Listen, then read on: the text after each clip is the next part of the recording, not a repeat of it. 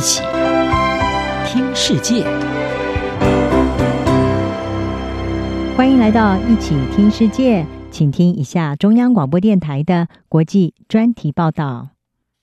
今天的国际专题要为您报道的是，美俄退出开放天空条约，学者建议应该寻求降低误判的新机制。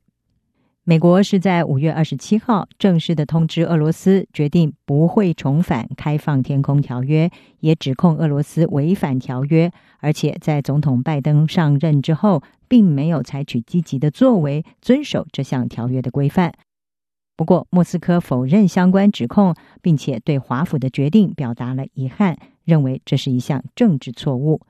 美国是在前总统川普的任内，也就是去年的十一月二十二号，正式的退出了开放天空条约。不过，拜登在去年竞选总统的时候，曾经谴责川普退出这项条约的决定，而且表示他当选之后所领导的政府有可能会重新加入。因此，今年一月也宣布退出开放条约的俄罗斯就表示，如果美国新政府愿意回心转意。莫斯科也有意会继续的待在这项条约内。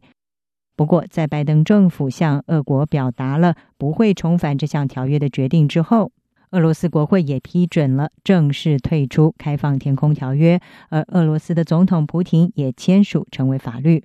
美国有线电视新闻网 CNN 在五月二十八号曾经分析，认为在拜登即将要在六月十六号跟俄罗斯总统普廷在瑞士日内瓦举行元首高峰会之前，华府决定不重返这项条约，引人关注，而且认为这对美国而言是错失了一个可以跟莫斯科来立即展开合作的领域。不过，华府方面是强调，这次拜普峰会的重点会摆在战略稳定方面。另外，核子危机团体的主任也是裁军团体全球零和的顾问伍夫扎尔他说：“美国决定退出开放天空条约是不幸又危险的事，而俄罗斯做出同样的决定只会让情况更糟。”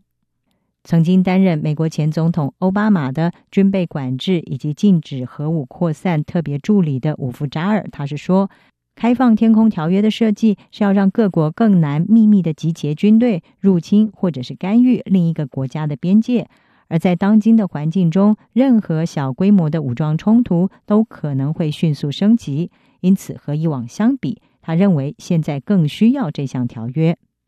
开放天空条约是在二零零二年生效，缔约国可以依据条约对其他缔约国来进行非武装侦察飞行。搜集彼此的军队情资，目的是提升相互理解和信任，减少误判发生的机会。而至于搜集而来的军事活动和武装部署的图像，则是由全体缔约国来共享。整体而言，从二零零二年到二零一九年之间，依据这项条约所进行的侦察活动，大约有一千五百次。不过，也有人对开放天空条约的兴趣不高。美国《纽约时报》白宫特派员席尔，他就曾经撰文引述了美国官员的说法，认为开放天空条约在今天已经没有太大的价值了。他说呢，高解析度的间谍卫星已经可以提供对俄罗斯军事活动更加的情资。此外，近年来，因为美国和俄国的卫星监控技术是日新月异，也越来越少利用开放天空条约来派遣侦察飞机搜集对方的情资。何况，卫星监控并不在这项条约的规范之列。然而，美国盟友长期以来是认为，从飞机上来收集情资是具有真正的价值。现在，他们也担心没有办法获得俄国军队还有武器部署的资讯。尤其是在乌克兰这些可能会引爆冲突的地方，美国智库武器管制协会的裁军研究主任瑞夫他就表示，华府决定不重返开放天空条约很可惜，但是呢也不令人意外。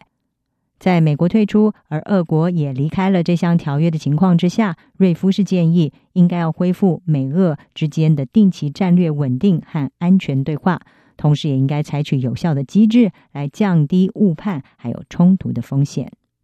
以上专题由张子清撰稿，海青青播报。谢谢您的收听。